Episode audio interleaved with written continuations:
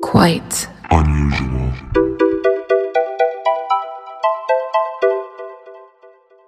Hello and welcome. You're listening to the Quite Unusual Podcast. I'm Nicole, And I'm Noelle. and here we are, your host and your other host. It is us, host. We are together. We are host. Just try not to say hosts. Hosts. I can't never do it now. I can't never I know. not. That's do why it. I'm like I. I try to come up with like a different thing to say. Yes, It just doesn't work. we are your. uh People who read you stories. We talk and you listen. We are the podcasters. We are podcast. we are podcasts. Voltron. We are Voltron. Mm. Together, we are Voltron. We are Voltron. And we're actually coming to you with our very first episode of fall. The greatest time of year. Wow, this is our first fall episode and our first Voltron episode. First. There's a lot of firsts going on with this episode. Uh oh, firsts. Firsts. What's We can't happening? get away from it. What is language? We can't get away from I it. don't know. Well, the weather has cooled down, except for today. It's randomly hot today. You know, I'm over it. Like, Yeah. What's happening? Like last night was beautiful. Lit a fire, sat out by the fire. Just want to wear hoodies and be cozy and drink hot drinks. And Yeah. Well, I'm wearing a hoodie right now, and I actually really regret it because it's kind of hot in this attic. I was wearing one earlier and I had to take it off. It was just, it's too hot, man. There's pumpkin flavored everything. It's supposed to be October Junior and it's 90 degrees outside. October Junior. Are you one of those people who's decorated already for Halloween? Um, semi. Yeah. I put some pumpkins out. You do. You have you have pumpkins. I got a lot of pumpkins in this house. Yeah, I usually Yeah. decorate like September 1st. But I'm in the Yeah. middle of a move currently, so sadly, I haven't been able to decorate and it's really hurting me. It hurts you on the inside. Just want to put some bats up. Some Yeah. bats on the wall, get the bats up. maybe get like the a spookies little out. Killian just came walking. Noelle's cat Killian just came walking out from underneath the table and it scared the shit out of me. Well, she's also the intern, so Oh yeah, that's true. she has free range in the of the attic. Just walking around. Horror movies are on TV all of the time. But most importantly, there's squash in the grocery store. Are you a big squash I person? am the squash person. Squash soup, roasted squash. Uh, Ooh, Um, I have butternut squash soup. Actually, I think I'm gonna have that for dinner. Dude, so good. So, good. I've been eating nonstop squash, a plethora of squashes. What What do you make with the squash? Sometimes I just roast it and I like put like a little like cinnamon, little brown sugar, a little butter situation, and I just eat an entire squash by myself. Just a roasted squash. yeah, dude. that's what you have for dinner. yeah. Wow. Yeah, I'll make you some roasted squash. It's delicious. The seeds. Oh my god, you think you like pumpkin seeds? You can roast squash seeds too. Uh, yeah, dude. And they're like not as hard. You know how sometimes pumpkin seeds are like a little too Yeah. hard? Yeah, and they're hard. You have to chew them like 17 billion times just to Yeah. get them soft. Yeah, you only have swallow. to chew a squash seed like seven times What? versus seven billion. what?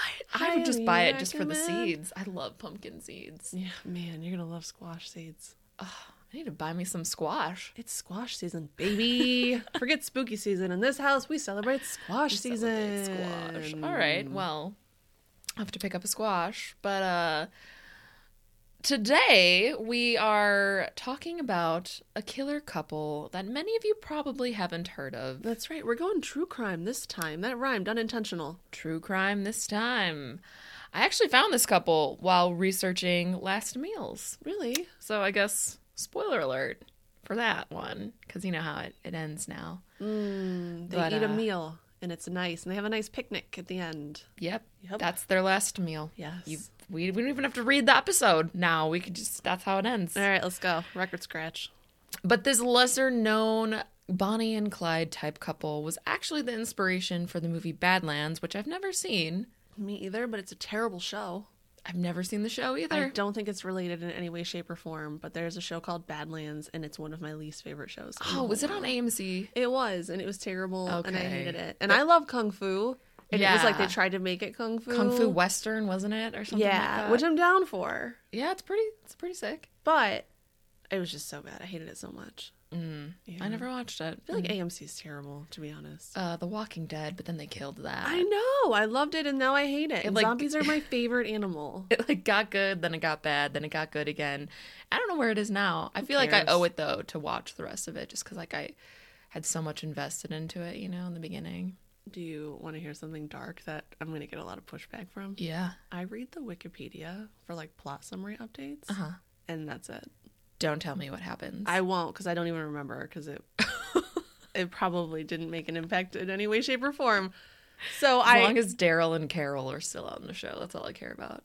I don't I don't even remember. so that's how not important it is to my life. Great. This couple was actually also the inspiration for the movie Natural Born Killers. Can we talk about natural born killers? We for can. a minute. We can. Okay. Uh, number one, it's a cinematic masterpiece. I fucking hate it. I hate that movie so much. Like so much. what? Yeah. Why? Uh cuz I think Oliver Stone fucked it, up the script with his directing. Oh, It was, I I think it's was a Tarantino script. was it? Yeah, I'm I'm pretty sure. Oh, he would have killed that movie. and yeah, and he was really pissed off at like how he No shit. Mm-hmm. You know what? It is Tarantino esque now that I think about the plot. There's like the opening scene where it's like black and white and like they do all the angle and Yeah. stuff. It's a little much. Um, Yeah. I love Juliette Lewis. oh, I love her. She can so do no much. wrong. No, her crop top game in that movie is like, oh my god, my life goals, dude. Woody Harrelson, adorable. Fucking love Woody. I don't know. I just feel like, wow. Now I'm a little disappointed, actually. Now that I know that it was a Quentin Tarantino script. It was yeah, story. I don't know if he wrote the script, but Wow. the story was by Quentin Tarantino. That's disappointing. And he hates he hates the movie. yeah, maybe that's why he started directing his own movies. yeah. So I don't know why he just just didn't direct this one. Damn, I don't know. dude. But yeah, I because you can watch it and you can totally see how he would have done Uh-huh. it. Uh huh. Now I'm like picturing it like I used to like it so much up until like four minutes ago, and now Yeah, man. I'm kind of disappointed. People are probably gonna. I'm probably gonna get hate on that for not liking that movie, but I just I can't Wow. fucking stand it. I I just hate it. I don't know if I can ever watch it again. All right, well, you know what? Let's just get into it. Let's get into the real life natural born killers. Uh, we'll try to make this as Quentin Tarantino esque. We will be spraying blood everywhere.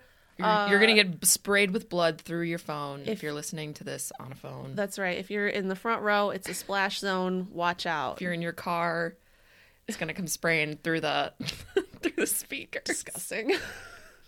just just riddled with blood. All right, perfect. On your way to work. It's fine. It's hey, then you'll probably get the day off. Mm-hmm. We warned you. So you're warned welcome. you. Actually. Yeah. Today we are talking about Charles Starkweather and Carol Ann Fugit.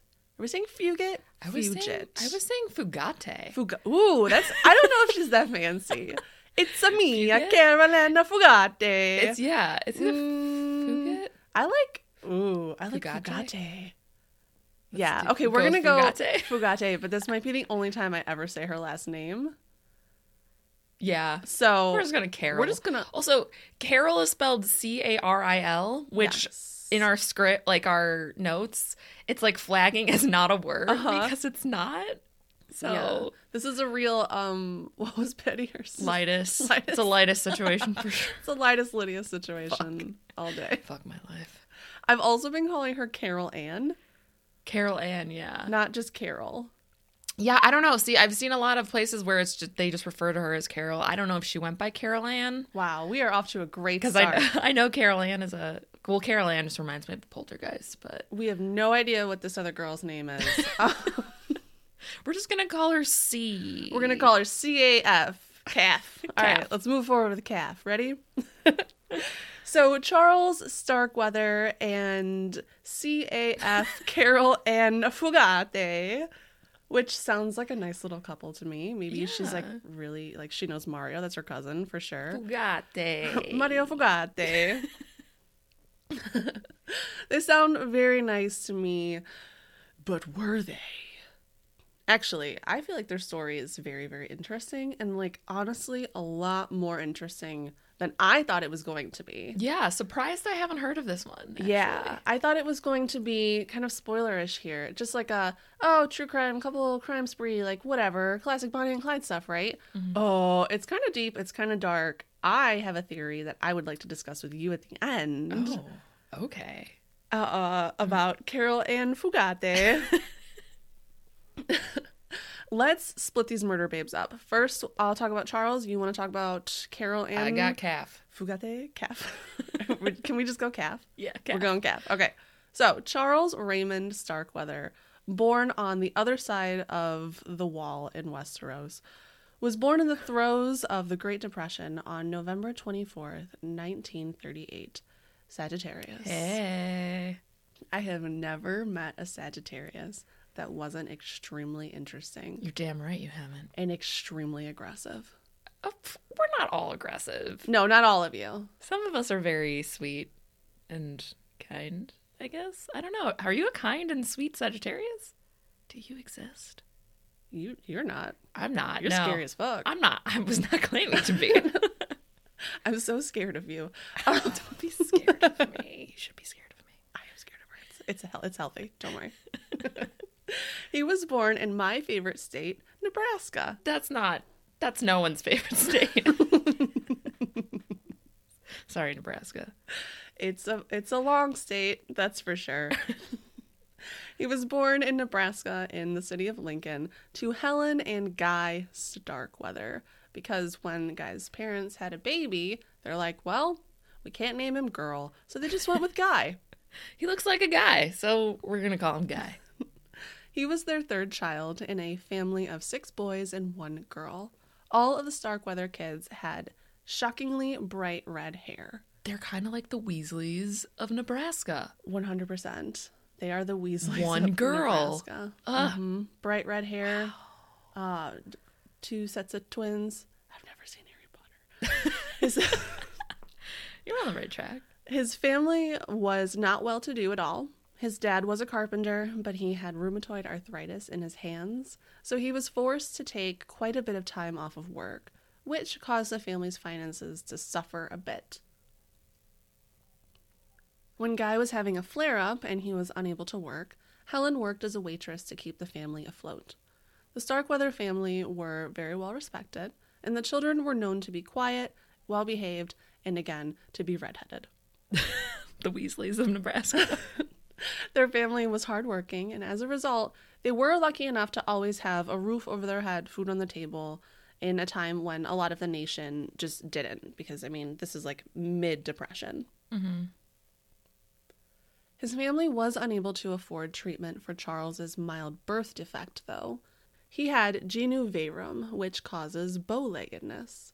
With treatment, usually braces and physical therapy, a child with genu varum will grow out of their bow legs and be able to stand more upright.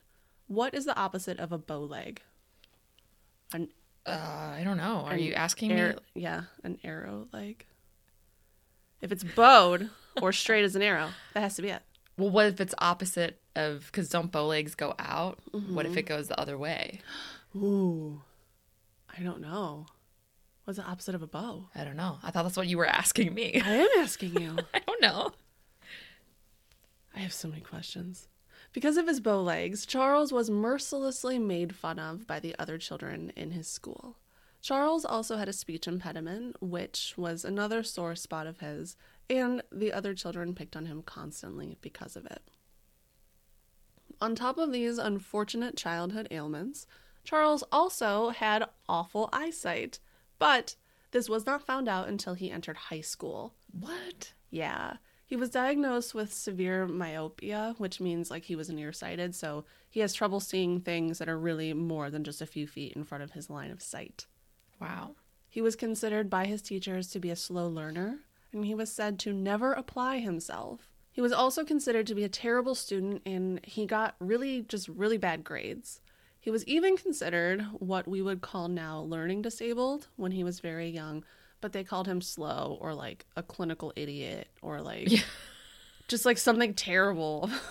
Yeah, they were not kind with No. their words. back They're in the like, day. oh, he's just dumb. yeah, he's just dumb. Yeah. I personally, even though this is speculation, hmm think that all of this is because he had really poor eyesight and he wasn't like able to see basically at all. Oh, yeah. I mean, it definitely had a part in it, I would say. Yeah, and he it wasn't corrected and he, until he was practically an adult. Like Yeah. when you can't see, how are you supposed to read or do schoolwork? Right. And did he just never mention, like, hey, I can't see these words on this paper? Well, I remember um, a personal anecdote here. I have I have terrible eyesight. Like I was like Yeah. almost blind in one eye when I was a baby. Holy shit. Yeah. Um, and I didn't know because I could, you don't know what things What are you're supposed supposed, to to look see. like. So you have the gift of sight and you Well- just wake up in the morning and you can see things. I did it when I was little. My eyes corrected themselves. I actually Oh, wore really? glasses when I was little. Yeah. Oh. My kindergarten, like, kindergarten, like, through high school, I wore glasses. And were you able to tell that you needed them when you were little or you didn't Uh, yeah, remember? because I would get headaches. oh. And then my mom brought me to the eye doctor, and they were like, "Yeah, she's uh, nearsighted because nearsighted means you're farsighted. Farsighted means you're nearsighted." Oh. I know. I always mess it up. That's why I wrote it in here because I was like, which one's the Yeah, which nearsighted ones? one? Yeah, yeah. So Yeah. I was nearsighted. That's so cute. I want to see a baby picture of you with glasses. I was pretty cute. It was pretty cute. I had, like long hair. Um, but yeah, my eyes corrected themselves, and now I don't need glasses. Mine are just getting worse. So, way to rub it in, dude. Thanks. Charles claimed to remember, quote, very little about his time in school. He is only quoted as saying he remembers it was nothing positive, but he can't quite remember any details either. He does remember PE class, mm, gy- gym class. I mean, I would call it gym class, but I don't know if that's like the official term. I feel like I want to call it gym class too, but I'm not sure if that's a Midwestern thing. I think it is because we call gym like athletic shoes Gym shoes. Mm-hmm. gym shoes and most people call them like trainers or sneakers but no we call them gym shoes Imagine calling them sneakers. Who are you, Jerry Seinfeld? no or trainers Oh my god, I'm gonna throw up in my mouth. Don't even do that to me. Anyways, Charles was super athletic and he used gym class as an outlet for the misery he faced in every other facet of his school life. He was known to be incredible at doing that insane thing where teachers make you climb a rope to the ceiling for some reason. what was that I don't know. why did they make us do that Seems so unsafe. what if you what if somebody fell i mean i couldn't make it past like three feet off the ground No, but you're just like dangling from a rope 30 feet up. yeah there were kids that did it all the way to the top rang the bell and then just like came down what if you got to the top and you were like i can't come down Yeah, dude, you just like drop squirreled it. And how just, did like, no one die I don't. I don't know. Maybe they did die, and we're just uncovering some network of like, like school cover-ups where there's hundreds of thousands of children that die Died from from the climbing rope. ropes every year, but we don't talk about it. Yeah, I don't. Who has like there were well to be honest, there were probably like five kids who actually had the upper body strength to do that. Yeah. like everyone else didn't get very far. Maybe they just figure if you're strong enough to get up there, you're strong enough to hold on. You got to figure it out, man. it's up to you now. Yeah, well, he nailed that shit, and he didn't even fall and die or anything. Like Wow. hundreds of thousands of other kids, I assume, do every year. The cover-ups. It's the leading death of children. All of his physical strength that he gained while participating in high school gym class gave him a lot of confidence. Confidence to beat up the kids that bullied him. Oh, nice. Yeah, he went real like Revenge of the Nerds style All towards right. the end of high school. I support it. He went from being considered quiet and well behaved to being considered violent, full of rage and revenge. So you could say he really started, you know, coming out as a, a Sagittarius. Yeah, he really he leaned into that one. You know what? Actually, when I was younger, I was very shy and quiet too. And then you learned how to climb a rope, And and, then I- everything As changed. soon as I hit that bell at the top, it was the that was the switch flip for me. It awakened something in you. Yeah. I found a quote from his high school friend, Robert Bob Van Bush, who in my head has a German accent because his name is Van Busch. Boosh. He said, He could be the kindest person you've ever seen. He'd do anything for you if he liked you. He was a hell of a lot of fun to be around, too. Everything was just one big joke to him. But he had this other side. He could be mean as hell, cruel. If he saw some poor guy on the street who was bigger than him, better looking or better dressed, he'd just take the poor bastard down to his size. Yeah. And then I tried to look up how tall he is and I couldn't find it. He's five five, What? or he was five five. Yeah, Whoa. Um So- isn't Tom Cruise five five? I don't know. Yeah, I think he is. But yeah, he like he's super stands on short. boxes and like makes everyone else like stand in They like put holes lifts in and his stuff. shoes for the movies. Yeah. Yeah. he wears high heels. He wears those like platform moon shoes Oh yeah. in every single movie that he does. Uh huh. Hundred percent. It's in his contract. It yeah. Like he brings his own. B Y O M S. Then, in another cinematic turn of events, Charles becomes obsessed with acting and dressing exactly like James Dean Mm-hmm. after seeing Rebel Without a Cause. I mean, can you blame him though? No, Mm. I mean, I mean, I, I want to be James Dean. I want to be James Dean. I don't know if I want to be him or marry him. I want to do both. Whoa. Have you seen Rebel Without a Cause? I actually haven't. Have It's you? good. Yeah, it's like an old. Yeah. It's it is exactly what you think it is. okay. Yeah, it's like James Dean being like moody I don't care and about anything. yeah, I'm just a rebel without a cause. And then he like has a motorcycle. I think his name is Jim or James in the movie. So he's just playing himself. Yeah, basically, it's like a biopic. Yeah. he starts doing the slicked back hair thing, not pushed back hair. It's slicked back. Like if a baby saw his hair is slicked back, the baby would know right away that he was an asshole. He's a piece of shit. Piece of shit. He started dressing like James Teen too, which I'll be honest is a hot ass look. Uh, yeah. Yeah. I also read that he put shoe polish in his hair, so his hair wasn't red anymore. Whoa. That's a power move. yeah. But Charles obviously took it too far, like putting shoe polish in his hair. Like everyone can tell it's shoe polish. it's running down your face, Charles. It's 90 degrees outside.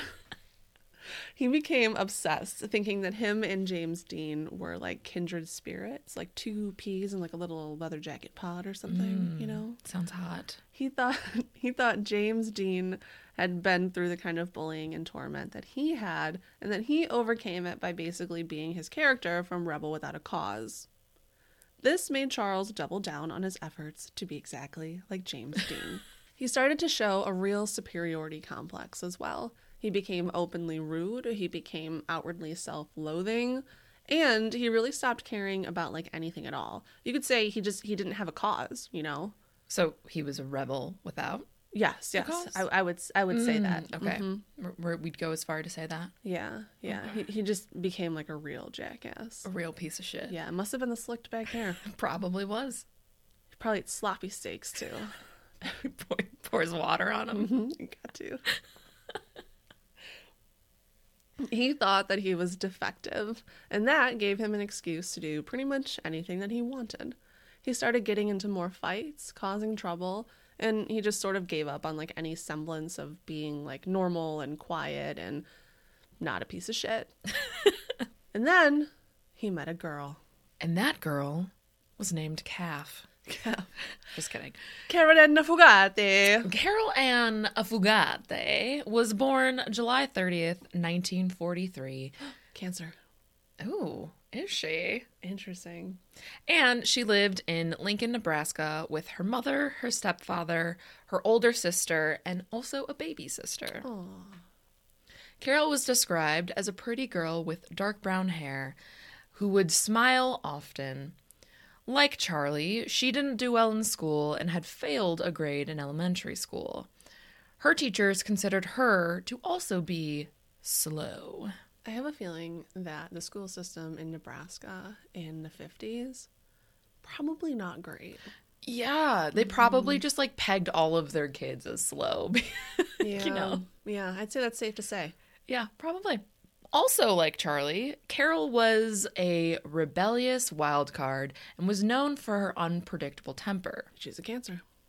In 1956, when Carol was just 13 years old, she was introduced to Charles Starkweather. When Charlie's good friend, who we mentioned earlier, Bob von Busch, started to date Carol's older sister, Barbara Fugate. A Barbara Fugate. also, I want to stress here. I just want to say it again. Um, she's 13 years old. She's 13. She's yeah. 13. Mhm. The four of them would go on double dates, despite Charles being 18 and Carol only being 13. 13. 13. Charles dropped out of Lincoln High School in his senior year and picked up a job loading and unloading trucks at a Western Union newspaper warehouse. Charlie's boss thought he was a straight up moron, stating, Sometimes you'd have to tell him something two or three times. Of all the employees in the warehouse, he was the dumbest man we had. I'm not dumb. I just got no cause. Charles chose this job because the warehouse was close to Whittier Junior High School in Lincoln, and that's where 13 year old Carol attended school. 13. Charles would visit Carol every day after school. This is giving me, like, remember when Jerry Seinfeld dated that 17 year old girl and he would pick her up from high school and he was like 35? Yeah. This is giving me big fat vibes. Yeah. But Jerry Seinfeld was at least successful. And his hair was pushed back, not slicked back. It was definitely pushback. oh, yeah, definitely. pushback. Charlie thought the world of Carol. He worshipped her. And Carol was just as obsessed. She thought Charlie was old and super cool, and he reminded her of James Dean. Oh, come on, dude. Calf, let's go, girl. She- yeah, Like, I mean, He's pro- oh my god! I bet one day he was like combing his hair that like you know he keeps his comb in his pocket, Mm-hmm. and he's like, "Do I uh, remind you of anyone, Gypsy? Do I uh, remind you of anyone, calf?" he keeps on like slipping pictures of James Dean in like her Yeah. school school bag. Here's a picture of me, and it's just James Dean. Here, take this. She's like, this, this isn't you. Shut up! You're 13. You don't know anything. William Allen, author of the book Stark Weather: Story of a Mass Murderer. There's a colon in there. Please include the colon. William Allen, author of the book Starkweather Story of a Mass Murderer, Thank you for pausing for the colon. said that Carol was impressed by his cars, his toughness, his looks, and despite his poverty, the way he could give her almost anything she wanted. Charlie said that Carol meant more to him than anything had before. Without her, he would be thrust back into the world he hated so much. Carol almost even made him stop hating himself. wow. He saw himself as reflected in her eyes, and he looked good. He looked good with that shoe polish hair. He looked damn good. Slicked back. Charlie taught Carol to drive, even though she was only 13 years old. 13. One day, Carol took Charlie's 1949 Ford Hot Rod for a little joyride and crashed into another car. Since Charlie's father, Guy, was the owner of the vehicle, he had to cough up the money for the damages to the other car. I have a question that I don't know if you'll know the answer to, but I know one of our listeners will. Okay, shoot. Did they have power steering in 1949? I don't. I want to say yeah. Do you think? I don't know. Because if not, yeah, I get why she crashed into another car. Because holy shit, that would be hard to drive. yeah, I don't know if anyone knows. Let me know. I'm not Shoot us a googling it. message. No, I'm we're not not, gonna Google googling this. I'm just putting this question out into the universe, and maybe Yeah. an answer will Just come back. DM. There's got to be like a car guy listening to this, or a One. car girl. Car girl. Yeah, that's right. Or a car. Lightning McQueen, if you're a listening. Light- Lightning, if you're listening, I agree. Life is a highway, and I need to know. Lightning, as if you guys were on first name basis. Uh, me and Lightning McQueen are basically besties. Charlie's dad was not very happy about this, and he yelled at Charlie and told him that he should not be allowing his unlicensed and underage girlfriend to drive his car. Yeah. Mm. Pretty fair points. Pretty fair. fair. Well, this caused a big argument between Charlie and his father, and it ended in a physical fight where Charlie's dad told him he needed to find somewhere else to live. Pretty reasonable. Yep. So Charlie moved into a roaming house where his close friend, Bob Von Bush, and Barbara Fugate also lived. Actually, Bob had ended up marrying Carol's sister Barbara, and they all rented rooms in this one rooming house. Oh, that's so nice. It's like the Brady Bunch, Yeah, kinda. but James Dean's there for some reason. With Charlie removed from his family and no longer talking to his parents, he became infatuated with Carol because she was really all he had. He began telling people he and Carol were getting married, and then he started telling rumors that Carol was pregnant with his baby. Um. which eventually got around to Carol's parents, and they were not happy about that. Yeah. He's like, oh, by the way, you know that girl that's 13 years old and I'm a legal adult? I don't want to brag, but I got her pregnant. Basically, that's exactly what he was doing. That's so fucked, dude. Mm-hmm. It's super fucked. Charlie ended up quitting his job loading trucks at the paper company and started to work as a garbage man. Charlie took this job because it matched up with Carol's school schedule. This is insane. Charlie's work hours were the same as Carol's school hours, and they would get off at the same time so then they could hang out afterwards. Mm. Charlie was paid minimum wage, only $42 a week, It's my which favorite number. is it? Yeah. Well, it it would equal $422 in today's money.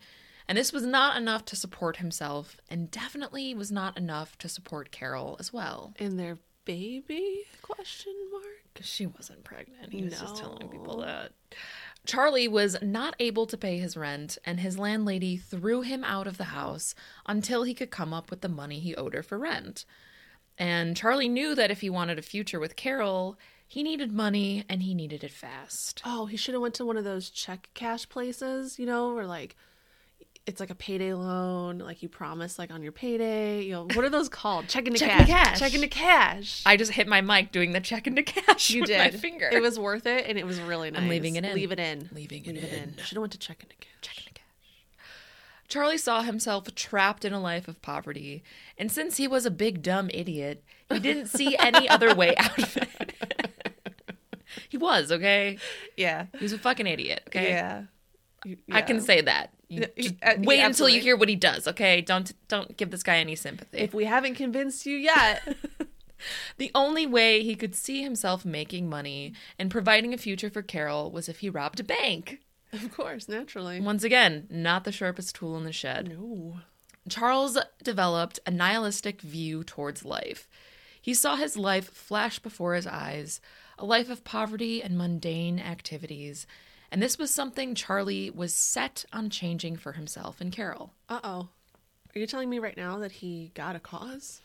He has a cause now, What? so now he's a rebel with a cause. Oh, it's even more dangerous.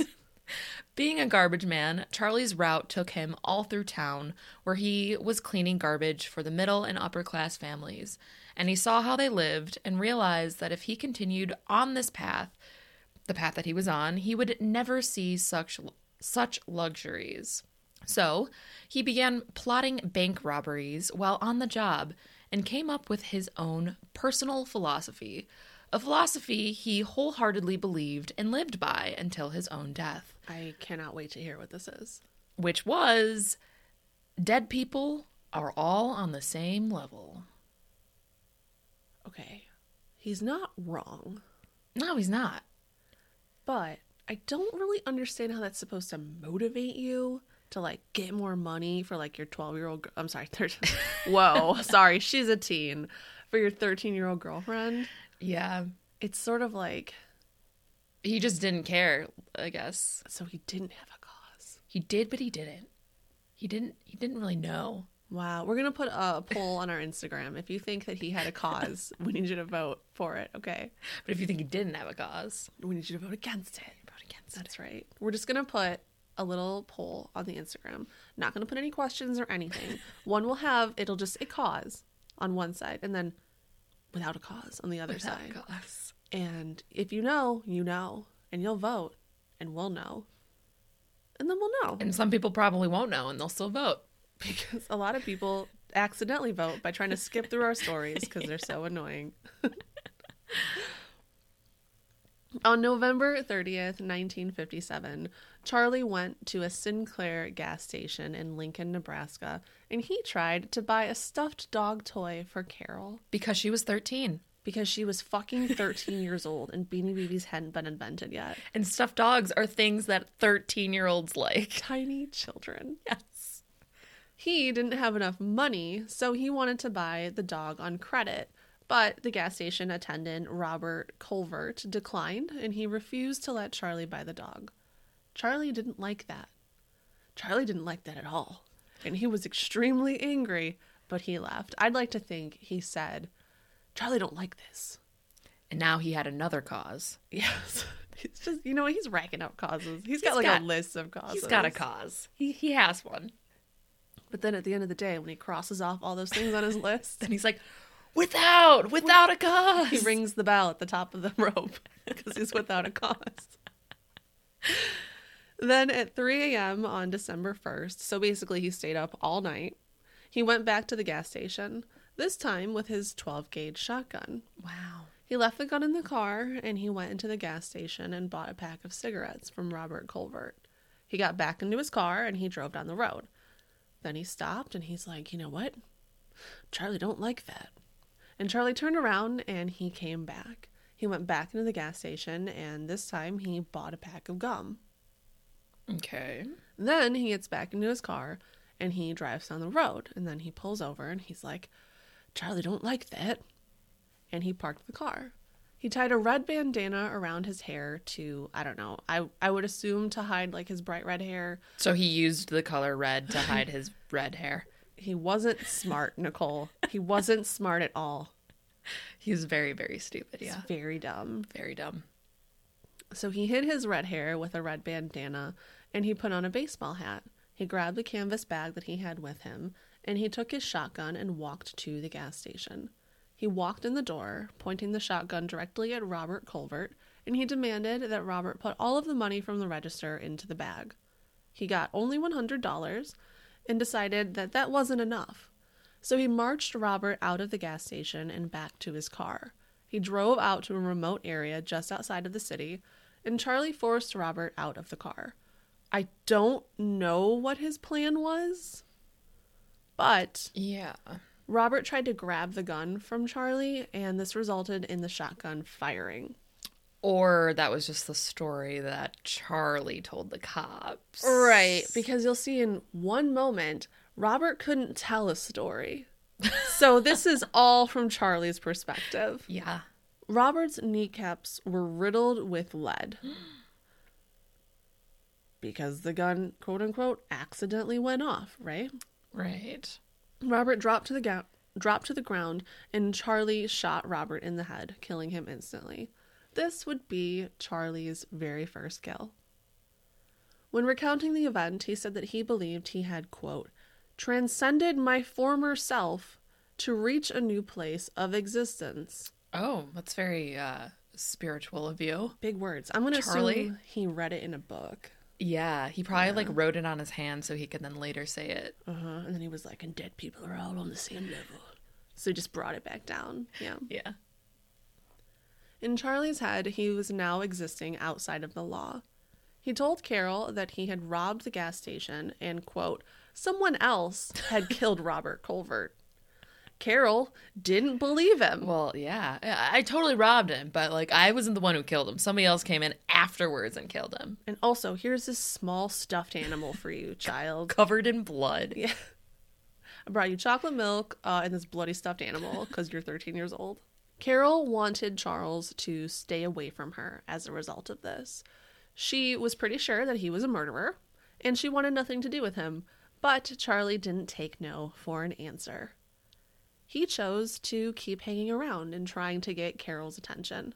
Some could say he stalked her. Yeah, he was pretty obsessed with her. He was very obsessed with her. And she's like, Oh, you murder people and also got blood on my stuffed animal. So Now I don't even want it anymore. I don't even want it anymore, okay? On January 21st, 1958, Charles went to Carol's house to try to, like, Netflix and chill, probably. what would it have been before in Like- the 50 in the late Uh, 50s? Soda pop and sock hop. I don't know. I like that. Soda pop and sock hop. Yeah. But she wasn't home. She was probably at, like Girl Scouts or something. Her mom, Velda, and her stepfather, Marion Bartlett, told Charles to stay away from their daughter and that she didn't want to see him anymore. But this didn't sit well with Charlie. Charlie didn't like that. he forced his way into their house in the Belmont neighborhood of Lincoln and he shot both Velda and Marion with his shotgun. After he killed them both, he went to their two year old daughter, Betty Jean's room, and he strangled her. She finally died as a result of a fatal stab wound. Yeah, didn't he stab her in the neck? Uh huh. A two year old. He stabbed a two year old child in the neck. Yeah. So, yeah, don't feel bad for me calling him a big dumb idiot. He's a big dumb idiot. But man, can he climb a rope? he then hid the bodies behind the house. Carol came home to find Charlie in her house with a gun, and she was like, Oh, hey, Charlie. And he told her that her family was being held hostage and that he would keep them safe if she cooperated. Otherwise, he would kill them and her. Little did she know, they were already dead behind the house. Then Charlie locked the two of them in the house for six days. Carol wrote a note that said, Stay away, everyone is sick with the flu, and taped it to the outside of the front door. That's only going to work for so long, man. what the fuck's the point of that? She also spelled flu F L U E on the note, just so sh- you know. Yeah. Yeah, just so everybody knows. Carol's grandmother came by to visit one day, but she was turned away at the door. Probably the very, very obvious note that was like, no, we all have the flu, E, so you can't come in here because we're sick, E. Bye. Bye. So she went home. She was very suspicious and she called the police, which is the right thing to do here. The police went to the house on January 27th, but Charles and Carol had already fled. Now, I want to mention here um, that Carol and Charlie will have very different accounts of what went down at that house for those Yeah. six days. Yeah. And pretty much like the whole rest of this episode, it's going to be he said, she said. Yeah. Uh, Yeah, basically everything is he said, she said. So, So Charlie said that Carol was a willing participant and that she was even present for the murders, while Carol said that she was frequently tied up and she was forcibly held in the house and didn't know that her family was dead when she got home. Before the police were able to apprehend them, the pair hopped into Charles' car and they drove to Bennett, Nebraska, which I Googled is about 17 miles away from Carol's house. They went to the farmhouse of August Meyer. August was 71 at the time, and he's a family friend of the Starkweather family. Charlie walked up to the door, knocked, and proceeded to shoot August in the head several times when he opened the door. casual, okay. He also shot August's dog. So, just in case you didn't already think he was a really bad person, Yeah. he killed the dog. Yeah, he killed a dog. So, and a baby. Well, yeah. It's like the two worst things you can do. it's like the two things like you shouldn't kill the most. yeah. hmm Yeah. So the couple stayed the night and then they drove out the next day. Charlie swerved off the road and got the car stuck in the mud. So the pair continued on foot. They were luckily picked up by a pair of teenagers just driving by. Robert Jensen and Carol King stopped to give them a ride, and Charlie told them to drive to an abandoned storm shelter in Bennett, Nebraska, back to like the city that they were just in for some reason. Not smart, once again. When they arrived, both Robert Jensen and Carol King were shot and killed.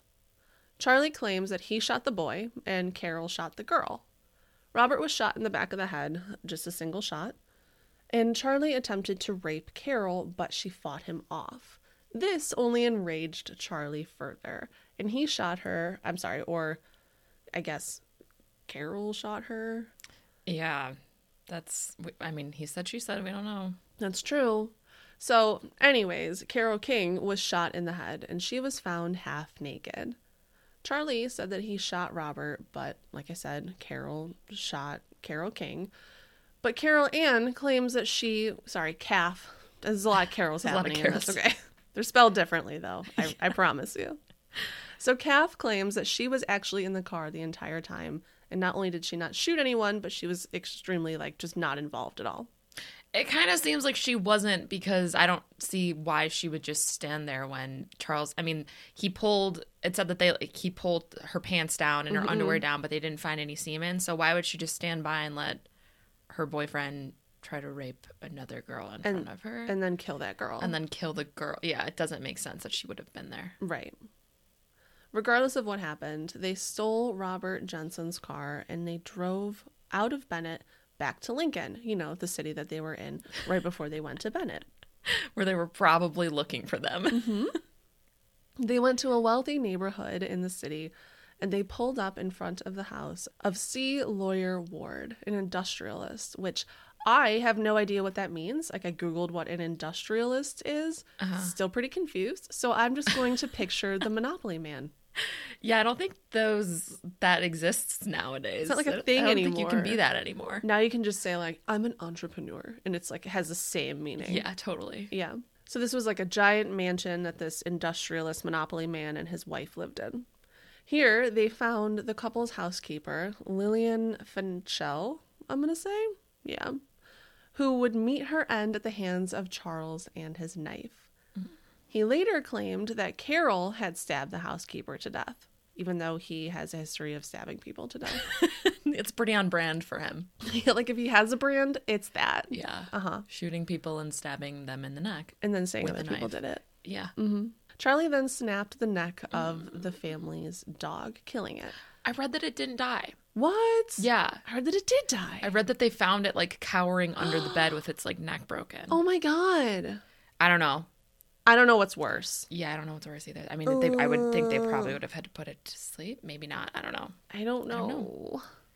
Well, this was to make sure that the dog didn't bark Mm. and alert the wards of their presence. But he did lock the other dog in the basement, so he left one dog alive. That's nice. Randomly. I guess. Yeah, but he's still a piece of shit because he killed him. Maybe like his limit is two dogs.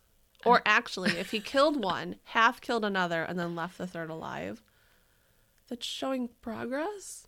I mean, we're not giving him that. I don't want to He's- give him anything. We're we're not even gonna give him the bell. We're gonna make him crawl up the the rope, and he's gonna get all the way up there, and the bell's not gonna be there. Yeah, like we took the middle part of the bell out. Yeah, That like the actual clang clang part. so we can't ring it. I think that's ever what it's again. called, the clang clang. Yeah.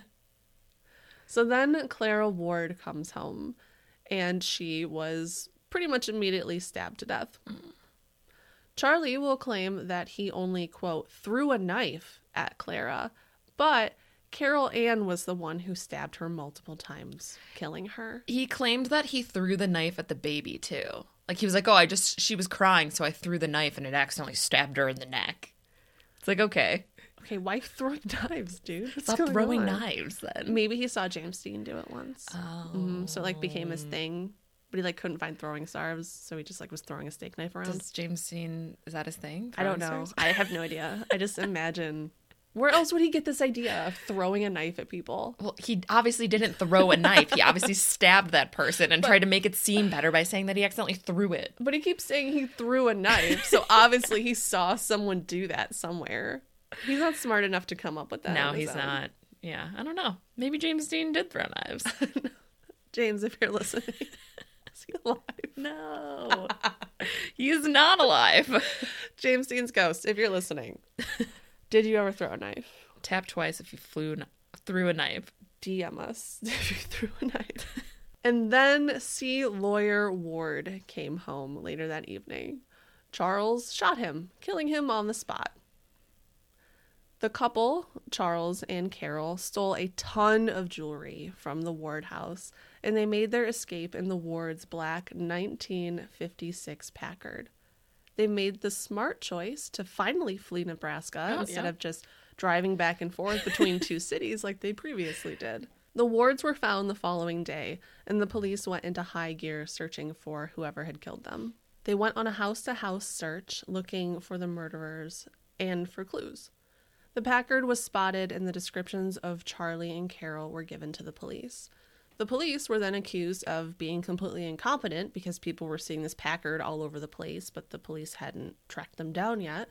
So the Nebraska National Guard was called in, and they began doing a block to block search of the city of Lincoln. I also read so the grandma went to the house. Like a lot of people went to the house Yeah. and were calling the police Yeah. and being like, "There's something going on." And the police were like, "It's fine." They or had like the flu. they like would like w- yeah go there and look in the window and they're like well we don't see any dead bodies so we think that they're fine Well, to be fair, they had a cutout of Michael Jordan on a train, and it was going back and forth. So it looked like there was jingle a bell rock person. was playing yeah it's so it, it looked like there was a person walking around. It Yeah. looked like a Christmas party. right So to be fair, the police did look in the window. classic It's a classic. classic move It's the only smart choice they I ever mean, made. It, it, it truly is. Now on the run from the National Guard, Charlie and Carol fled Nebraska in the Ward's 1956 Packard and headed west towards Washington State to go to Charlie's brother who lived there. The couple drove all night, and around 10 hours later, the morning of January 29th, 1958, they had crossed the border into Wyoming. They were stupid as hell, but they were smart enough to know that the police were probably on the lookout for the stolen car, and they knew that they needed to find a new one soon. So they went all the way back to Bennett, Nebraska to steal another car. And then when they didn't find one, they went to Lincoln. And then they went back to Bennett and then back to Lincoln. And then they went back to Wyoming. They also tried to go back to the house, like This- Carol's house, it's they're so dumb. and they they literally drove by and like cops were swarmed. They they saw cops and everything. They were and they obviously knew that they couldn't stop there, so they just headed out west, I guess. I mean, to be fair, um, they are basically children. Yeah. I mean, yeah, I So- would say he probably has the mind of like a 13 year old. Yeah, for sure. She is 13. she is 13, so she might be 14 by now. Yeah, I think she's 14 by now. I Uh-huh. think he's 19 and she's 14. During Oh the yeah, spree. wow, what a big difference. Mhm. Yeah. On their way to Wyoming, they were reported twice for acting suspicious. However, the police never did anything about either report. So, I mean, once again, I feel like the police are at fault here. Like, you guys aren't really doing your job with this case. Could have stopped him like multiple times. The pair came across a car parked alongside the side of the highway, parked along the side of the highway in Douglas, Wyoming. Inside the car was 37 year old traveling salesman Merle Collison. Merle was a traveling shoe salesman from Great Falls, Montana, who had parked his Buick on the side of the road and was just taking a little nap. The name or I guess car company Buick always reminds me of Lucky Number 11 Why? because Ben Kingsley it's so it's so obscure. Um because Ben Kingsley tells a story about how his father goes to a movie Mm-hmm. and he can't say the word beauty because he's an immigrant, so he calls someone a Buick and he says she's a real Buick. this is the stupidest story I'll ever tell in my whole life. And now, for some reason, it always reminds me of Ben Kingsley's voice. Like I hear it in my head, Yeah. like she's a real Buick. so I'm really sorry, but just so Buick, you know, Buick. Now I'm going to think of that yeah, sorry, every time. sorry, and you're welcome. Charlie abruptly woke the salesman up by tapping on the window and told him that they were going to trade cars. It's like wife swap. car swap. Merle refused, and Charlie shot through the window and then shot Merle several times in the neck, head, arms, and legs. It was a little difficult for Charlie to claim self defense this time, considering Merle was unarmed and sitting in his vehicle. So, Charlie claimed that Carol shot and killed him.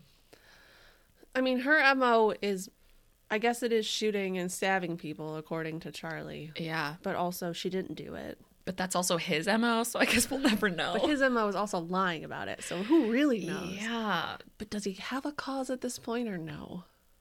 Well, his cause is to get a new car.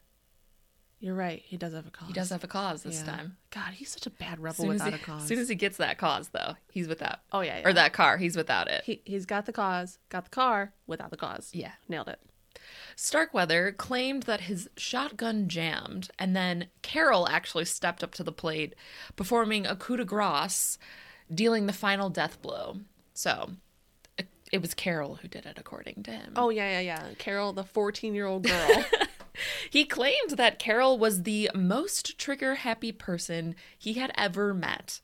However, Carol denied ever killing anyone. yeah, checks out.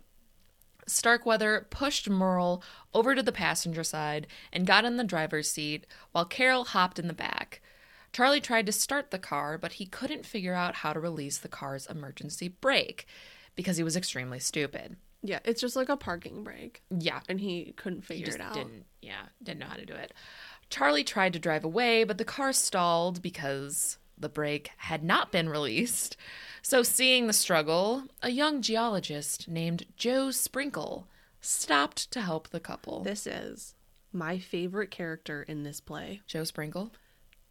young geologist Joe Sprinkle. I I feel like can we please call him young geologist Joe Sprinkle. From now on, I'm going to make a shirt that says young Geo- just young geologist Joe Sprinkle. period. I just I feel like it's so it just sounds fake. It does sound really big. Young geologist. Let's just go one more time. Young geologist Joe Sprinkle. Mm-hmm. That's a person. It's, it's an actual person. I'm obsessed. so Starkweather pulled a shotgun on young geologist Joe Sprinkle Yes. and told him, "Help me release the emergency brake, or I'll kill you." When young geologist Joe Sprinkle spotted Merle's body stuffed under the dashboard in the passenger seat, young geologist Joe Sprinkle knew he was in danger and struggled with Starkweather, trying to wrestle the gun from his hands. Young geologist Joe Sprinkle was six feet tall and had the advantage against Starkweather, who was only five foot five. And also remember, he was not a geologist. And he was not, no. So He was young though, but not he a was young. geologist. Yes, but he knew nothing. No, nothing about minerals and rocks. No, he he didn't know anything about anything. Young geologist Joe Sprinkle managed to take the gun from Charlie, and by chance, an Atrana County deputy named William Romer was passing by and saw the scuffle. He did a double take and he was like, Is that young geologist Joe what? Sprinkle? I need his autograph for my autograph book. The deputy pulled up to the scene, and Carol Ann Fugate ran out of the car with her hands up, screaming something along the lines of, He's crazy! He's going to kill me! He killed a man! During this time, Starkweather ran to the ward's Packard, you know, the car that they tried to abandon, and he started to drive away back towards Douglas. Right, because you always go back to where you were. Always. Deputy Romer radioed for a roadblock to be set up and hopped in his police car and followed Starkweather. Douglas Police Chief Robert Ainsley and Sheriff Earl Heflin of Converse County received the call and they set up a roadblock. So when Starkweather flew by the two sitting in their car, they peeled out and chased him ha- at speeds exceeding 100 miles per hour. I would like to imagine all of these law enforcement officials are wearing cowboy hats, Oh, totally. And- it's Nebraska and Wyoming. definitely cowboy boots. Totally. Definitely. Maybe young geologist Joe Sprinkle is also wearing cowboy boots. Ah, yeah, maybe boots. Definitely not a hat guy though. No, no, no. I don't pack him as a hat guy. But he does have a backpack full of rocks. Oh, totally. He's a young geologist. He must. He must. Heflin shot out the back window of Starkweather's car, and Starkweather came to a stop and surrendered. They waited for Starkweather to exit the vehicle, and when he did, they told him to put his hands up. Charles did not do so, so Ainsley shot the ground by his feet and told him to lie down on the ground. Instead, Starkweather reached in the back of his pants, so Ainsley shot at him again, and this time Charlie finally obeyed. Turns out the reason Charlie stopped was he was afraid he was going to bleed to death because he thought that he had been shot when the window was blown out, but actually he had only been nicked in the neck by the flying shards of glass And he thought that that was a fatal gunshot wound. and he thought yeah, he thought he was going to die. So Yeah. he stopped the car and surrendered. Yeah. Checks out. Checks out. Starkweather was given the option of being charged in Wyoming or Nebraska. And he decided on Nebraska because he thought they're going to kill me either way. Nebraska it is. So he and Carol were extradited to Nebraska in January of 1958. He thought it didn't matter, Wyoming or Nebraska, either state would just want him dead, right? But what he didn't know was that Millward Simpson, Wyoming's governor at the time, Fantastic name. so amazing, right? Well, he was a huge opponent of the death penalty. and had Starkweather chosen Wyoming, he probably would have just received a life sentence. Dude, could- I wonder. I would ask. Okay, this. If I mean, we, he's stu- he's a stupid idiot. if we so. give anyone any information, like any life tips here, if you ever get pulled over and extradited or threatened to be extradited, Yeah. just ask. You know, where is the death penalty legal and where is it not legal? like Google it on your phone. I Google mean, it. yeah, he didn't have that. Google it up. We'll give him that, but Just ask. just I ask. feel like they would have told him. yeah. Yeah.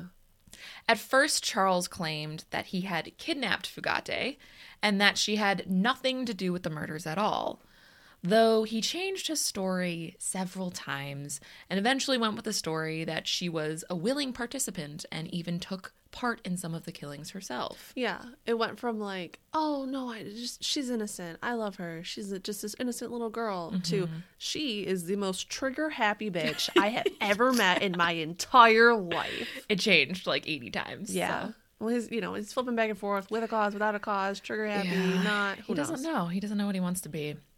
Carol has always maintained her innocence, stating that Charlie was holding her hostage the whole time and that she just did what he wanted because she was afraid he was going to kill her family.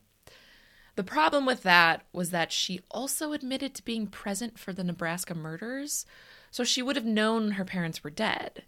Her story, like Charlie's, also changed a bunch of times. Officer Ainsley, however, did not think she knew her parents were dead, stating that when she was brought in, she was very nervous and in a state of shock. And he said that she was crying and screaming for her mom and asking why she couldn't call her parents. And apparently, when she was told that her family was dead, she broke down. Wow. She could have been faking, though. Yeah, but if she wasn't, imagine that that's how you find out that your family's dead. Yeah. Like you get arrested after being kidnapped for like a thousand days, and, And then they tell you your family's like dead. you can't call home, little girl. Your mom is dead. Yeah. Judge Harry A. Spencer was not buying any of Carol's story and determined that she had multiple occasions where she could have escaped, but she did not. So both Carol and Charlie were charged with first degree murder and murder while committing a robbery. Both were tried as adults, so both of them faced a possible death sentence. She's fourteen. I know. The prosecutors chose the murder of Robert Jansen on which to try them on. They believed it was the most brutal of all the murders, and they believed it would sway the jury and show them how big of a monster Starkweather really was. Which I don't know if I agree with that. I think the baby dying and her family killing was probably Yeah. worse. I don't know. Yeah, but if they're trying them separately, I mean, I'm not a lawyer, but if they're trying them separately and they have to like say he is Pinpoint. responsible for this death, Yeah. I feel like that one's kind of murky, you know? Yeah, that's true. And you would probably want to, yeah, Yeah. go with. Well, whatever. Plus, he just threw a knife at that baby. On accident. he dropped a knife. Starkweather stated that he believed he was supposed to die, but he also stated that if he were to be executed, then Carol should be also. What the fuck, dude? Boyfriend of the Year award goes to Charles Starkweather. Wow. I know, right? Oh He is a piece of shit. He's a huge piece of You shit. should have known by that slick, Slick back, back hair. hair. Charlie's trial began on May 5th, 1958. His lawyers tried to put together an insanity defense, but Starkweather was such a fucking idiot that he maintained that he was sane the whole time. Oh my god. Because to him, being seen as insane was worse than being being seen as a murderer. This man is so dumb. So it dumb. hurts me. He's so dumb. He's so dumb. Regardless, his lawyers were like, whatever, you big idiot. We're still going with the insanity, innocent by reason of insanity route, so just fucking deal with it. They also leaned heavily on the fact that Carol also played a part. Charlie tried to protect Carol at first, stating, Don't be rough on the girl. She didn't have a thing to do with it. But if I get murdered, also she should die. Yeah. But when he found out that she was playing the role of innocent hostage who was kidnapped by a crazy man instead of kidnapped by her boyfriend, oh, that's the difference, right? his tune changed. Mm. It was right when she was she started saying he wasn't her boyfriend he wasn't her boyfriend that he was like, Wow. "Oh, okay, I see how it is now." I'm your man friend. He suggested that Carol was responsible for some of the murders and that she was also responsible for all of the mutilations. He also stated that she could have escaped plenty of times and didn't, saying that he even left her alone with all of the guns on more than one occasion. this is fucked. During the trial, one of Charlie's defense attorneys made a point of stating that whatever punishment was handed to Charlie should also be extended to Carol, even if that punishment was death. Within 24 hours, the jury had made a decision guilty on both counts of first degree murder, and the jury specifically asked for the death penalty for Charlie. Wow.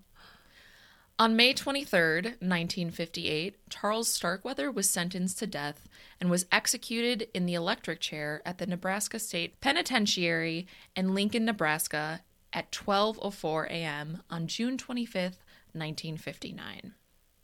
He had no last words. However, in a letter he wrote to his parents, he wrote, "But dad, I'm not real sorry for what I did cuz for the first time, me and Carol have more fun." Oh, okay. And then at the bottom it says dictated but not read. He was very indifferent about his death sentence. He was offered a steak for his last meal, but turned it down for some cold cuts. He's a Maloney guy.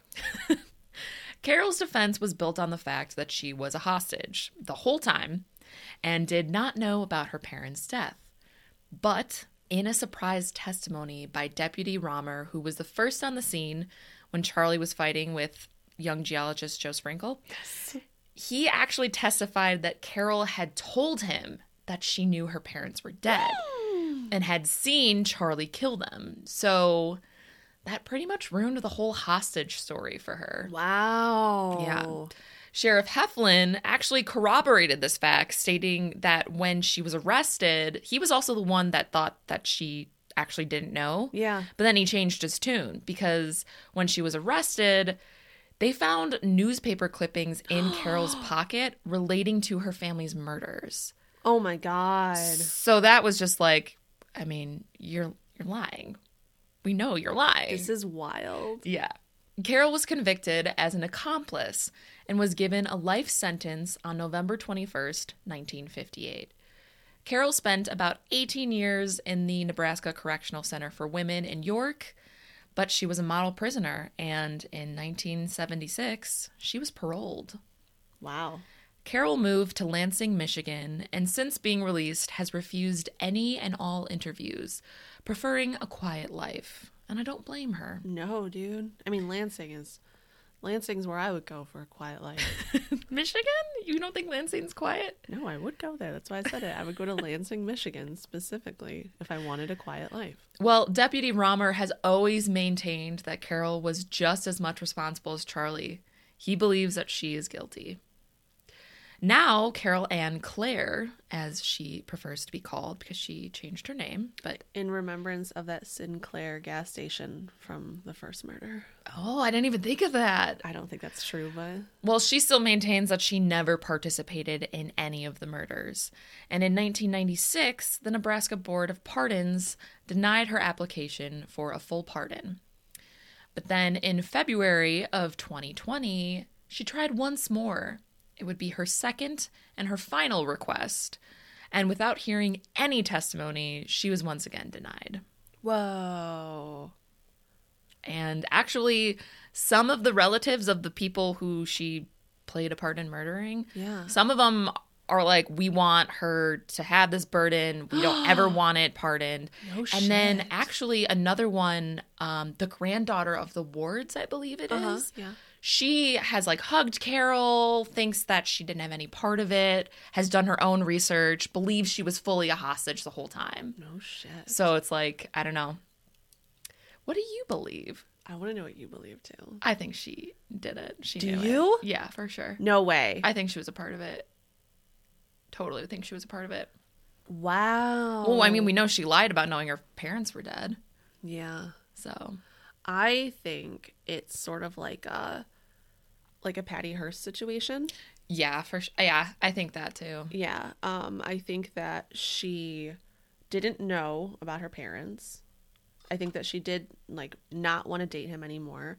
And Yeah. then he killed her family because he's a fucking psychopath. I mean, well, he dropped that knife, so that eh, that one wasn't his fault. That was an accident. That was an accident. Um, I so that's what I think. And then um, she didn't know about her family, and then he like kind of like Stockholm syndromed her almost in those six days Yeah. in the house. And then maybe she went along with him, but I don't think she killed anybody. I don't know if I believe that she killed anyone, but I think she went along with it. And I think that she could have escaped and she didn't. Because there were multiple Yeah. times where he left to go get food. Yeah. Like, I don't know, to get hamburgers or like to go get milk at the grocery Yeah. store. And she could have left. Yeah. She can't use the excuse of if I leave, he's going to kill my family. Because, well, first of all, he's with you right now and your family are Yeah. not around. And also, Right. you know that your family's dead already. That's true. Yeah, I also though I mean not that I'm I feel like I'm siding with a, a murderer right now, but I'm, that's not what I'm doing. I'm just saying that I can I can understand if she was fucking 13 years old or Yeah. 14 years old. Yeah. She's dating this guy who she thinks is like this cool older dude. James Dean. Yeah, like a real James Dean type, you know, if you will. I don't know if he wanted to look like James Dean or not, but he kind of did, right? Um actually, though, if he was being played in a movie, I think he would be played by um who's the ugly Ben Affleck? Ugly Ben Affleck. Yeah. I don't even. The other one, Talented Mr. Ripley. oh, Matt Damon. Yeah. yeah, if Matt Damon was like 30 years younger than he is now. Yeah, like Talented Mr. Ripley style, Matt Damon. They look like oh. identical. Like Goodwill Hunting Matt Damon. maybe. I never saw Goodwill Hunting. Fuck you. Is that movie about hunting? Yeah. Is it? And Robin Williams is there too. Oh, No, it's not about hunting. is Robin Williams there? it's. Yeah, he is. I've never heard of that movie. Yes, you have. It's even in Step Brothers when he's like I don't sometimes. think so. It's like I work as a janitor at a, at a college, and sometimes I'll see equations on the whiteboard, and I'll just finish them. That's Goodwill Hunting. I thought that was just a joke from the movie Step Brothers. No, Are you sure? positive. That's a reference to a movie? yeah, it's the plot of Goodwill Hunting. Well, why is there a blackboard if they're hunting? I don't know why it's called Goodwill Hunting. I think this sounds made up. Um, but yeah, he he actually, if you see pictures of um, Charles Starkweather, he Uh-huh. does look like if Matt Damon, a young Matt Damon, Mm-hmm. tried to dress like James Dean. He does. He absolutely does. totally does. Yes. And for the record, I have seen and heard of Goodwill Hunting. no, she hasn't. She's just saying that now to seem cool. Nicole, what the fuck, man? I want people to think I'm cool. Okay, so you think she did it? I don't think she murdered anyone, but I think she knew what was going on and she wasn't a hostage. She was like Yeah. willingly staying with him. Yeah. I think towards the end she was. I, I, I still say it was like a Patty Hearst situation. Yeah. In the beginning, I think she was like, "Oh, this is kind of cool and fun," Mm-hmm. and then when she saw her opportunity with the cop, she was like, "Yeah, I'm over. This dude's fucking crazy Yeah. and really stupid." Yeah. Thank God young geologist Joe Sprinkle is there because otherwise, wow. Plot twist of her, and then young geologist Joe Sprinkle Fall in love. fall in love when she's a little bit older though. Oh, Give her yeah. Mm-hmm. like seven years, and then that's That's- that's the true story. I'm going to look up where young geologist Joe Sprinkle is because if she's still alive, young geologist Joe Sprinkle might Oh. be alive. yeah, he might be. It might be. He was a young geologist. Yeah, we don't know how young. He could have been like 18. Yeah. Well, if you're a geologist, you, you He like- could be a geologist student Was he an amateur geologist? Or he 'Cause could have been changes like the a whole Doogie thing. Howser type geologist. Oh shit! Like he got like his like geology PhD when he was like 16 years Yeah. old. When he was like 12. Yeah, because he's like the smartest geologist to ever be born. That's why he has the title. Yeah, Young geologist. geologist Joe Sprinkle. God, I fucking love that man. We have a special listener mail this week. Oh, Um, he's a listener, but he's also a friend and also a fellow podcast host. Mm. So this one comes from Brad. Be rad. He rad.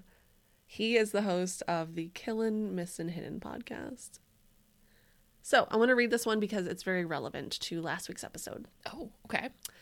B Rad says Part of my job requires me to be the liaison between Alabama Supreme Court, the Supreme Court of the United States, the Alabama Department of Corrections, and the Alabama Attorney General's Office on executions. Brad's a lawyer, right? Brett is a lawyer. Yeah, he's an executioner, actually. He's not a lawyer. He's an executioner. he's going to listen to this and be like, what are they saying? yeah, he's, He's an uh, executioner. sorry, Brad. No, he's a lawyer. He's a lawyer. Uh, he says, so whenever we have an execution, I literally have to sit by the phone in case someone with power stops the execution. Wow. But just to share the news with the Alabama Supreme Court. I don't have to be the guy to tell the warden to stop the execution. Although that would be sort of fun. Like you run in like the British are coming style. but Well, I it's mean, like- you are the executioner, so you just tell yourself to stop, Brad. Oh, yeah, I forgot. B Rad's the executioner. he answers the phone and then he says it out loud B Rad, stop- don't execute this man. and he's like, okay, B Rad. Thanks, B Rad. And then he hangs up the phone and everyone backs away a little bit. so he says, regardless, here are some fun last meals and last words from some of the recently executed in Whoa. Alabama. Super cool. Yeah, so I wanted to read it because I think it's, I'm- I'm obsessed with last meals. Yeah. And this is sort of fun, right? Yeah. Do you want to take turns? Sure. Okay. Dominique Ray, executed in 2019, their last meal was jelly biscuits. I'm going to guess that's a biscuit with jelly on it, Yeah. prunes, Ooh. potatoes, eggs, and milk. Milk. Okay. That's a gross meal. Walter Leroy Moody, Such a good name. executed in 2018. Last meal was a Philly cheesesteak, chips, Dr. Pepper, and M&Ms. I hope it was peanut M&Ms. Oh, those are s- oh yeah. The, That's the best M&M. superior M&M Oh. for sure. Fully. Tori Twain McNabb, executed in 2017. Last meal refused. Last words Mom, sis, look at my eyes. I'm unafraid. To the state of Alabama, I hate you, motherfuckers. I hate you. I hate you. What a way to go out. Yeah. Fuck you. Fuck you guys. That's right. Mom and sister. TTM, laying it down. Christopher Eugene Brooks, executed in 2016. Last meal, two Reese's peanut butter cups and a Dr. Pepper. How simple. Yeah, I like it.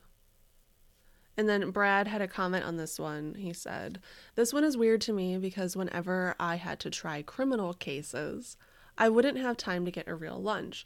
So I would have to hit up the vending machines and would usually get Reese's Cups and a Dr. Pepper. Oh, creepy. I know. Christopher Thomas Johnson, executed in 2011. Last meal was a turkey bologna sandwich with tomatoes and cheese, fries, Reese's cups, pretzels, orange drink, and grape drink. His last words were game over. Holy shit. That's tight, dude. That is tight. James Barney Hubbard, executed in 2004. Last meal were two eggs over medium, BLT with fr- fried green tomatoes and pineapple slices. Delicious. Ooh, okay. A banana and a medium bottle of V8 juice. Very healthy. Hmm. Tommy Jerry Fountainberry. Fountainberry? Fortenberry. It's a southern name. is I it? know that from True Blood. Yeah. Hoyt Fortenberry. That sounds made up. It's it's a, th- it's a southern thing. Okay. Fortenberry. Fortenberry. Tommy Jerry Fortenberry. That rhymed. Oh. Three Y's. Hmm. Executed in 2003. Last meal requested shrimp, but it wasn't available. Aw. So he just ate some snacks from the prison vending machine. That would be s- like the worst. You request something Yeah. and they're like, "Yeah, sorry, we don't have it." Yeah. Then could you request something else? I don't know. Or do they just give you whatever they have? do you get You only like get one choice. do you get like a runner up choice? You should. You should. Mm-hmm. I mean, in- just in case. Yeah. Rhonda, a woman, Mm-hmm. Rhonda Bell Martin, n- 1957, she was executed. Last meal was hamburger, mashed potatoes, cinnamon rolls, and coffee. That's a good meal. Last words? Well, you've never seen anybody who was ready to sit down in the electric chair. But if that's what it's got to be, that's what it will be. some uh, bonus info on Rhonda Bell Martin. She requested that her body be donated to science so that they could figure out why she felt like she needed to kill. Wow. That's cool. I really hope that they Yeah. We should look into her brain like story. Yeah, I would like to. Yeah. We don't do, we've only ever done one female Mm. murderer, and that was Catherine Knight. Catherine Noy. So Brad says, Hope you found this interesting. Otherwise, I wasted my time. time I will never get back. Oh, whatever, Brad. XOXO, I love you both so much, and I'm a massive fan. Brad. Did Brad really say that, or did you add that in for Brad? I added in the XOXO, I love you both. But he did say, Otherwise, I wasted my time. Time I'll never get back. so, like we said, Brad hosts a show called Killin', Missin', Hidden. Uh, it's not terrible. It's fine. Just kidding. It's he ve- talks about his executioning all the time. You guys should check it out. It's, really a- interesting. Yeah. Actually, it's very, very good. And check it out if you want more of like a true crime centered content hosted by an executioner.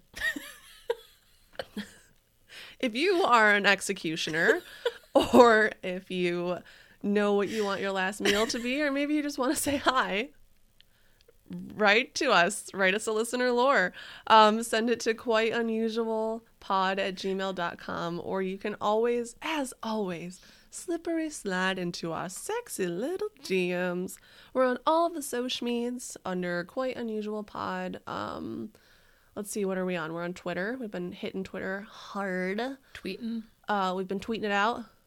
We've been Instagramming it out. It's, yep. Insta's Mm-hmm. instaing. Yeah, we've been uh, uh Facebooking. Well, yeah, it's connected to our Instagram. Yeah, it's so we like, I don't really know, do you that too know, much. Like, we're if just we're being like- honest, like, it's just, just- Facebook is for old people and anti-vaxxers. um, we're on. We're technically on MySpace, although I don't know what the login is. Uh, We're not on MySpace. Let's stop advertising. that. And also, um, we accept physical mail and presents and offerings from our beloveds. we do. We have a PO box. It is PO Box one two one two in Des Plaines, Illinois, six zero zero one seven. So if you want to send us anything cool, maybe just like a letter, we'll we accept everything. So That's right. feel free to stop on by. And if you would like to support the podcast with, you know, maybe your wallet or not just your hearts, you can hit us up on Patreon. We are under, as always, Quite Unusual Pod. You can find us at patreon.com slash quite unusual pod. Just search us. Just search it. Yeah. And we actually have some new patrons. We do. So we have Caitlin R. Welcome to the coven. And we have Salvador A. Welcome to the Coven, Salvador. And as always, remember to celebrate the strange. And keep it unusual. Um, bye. Bye.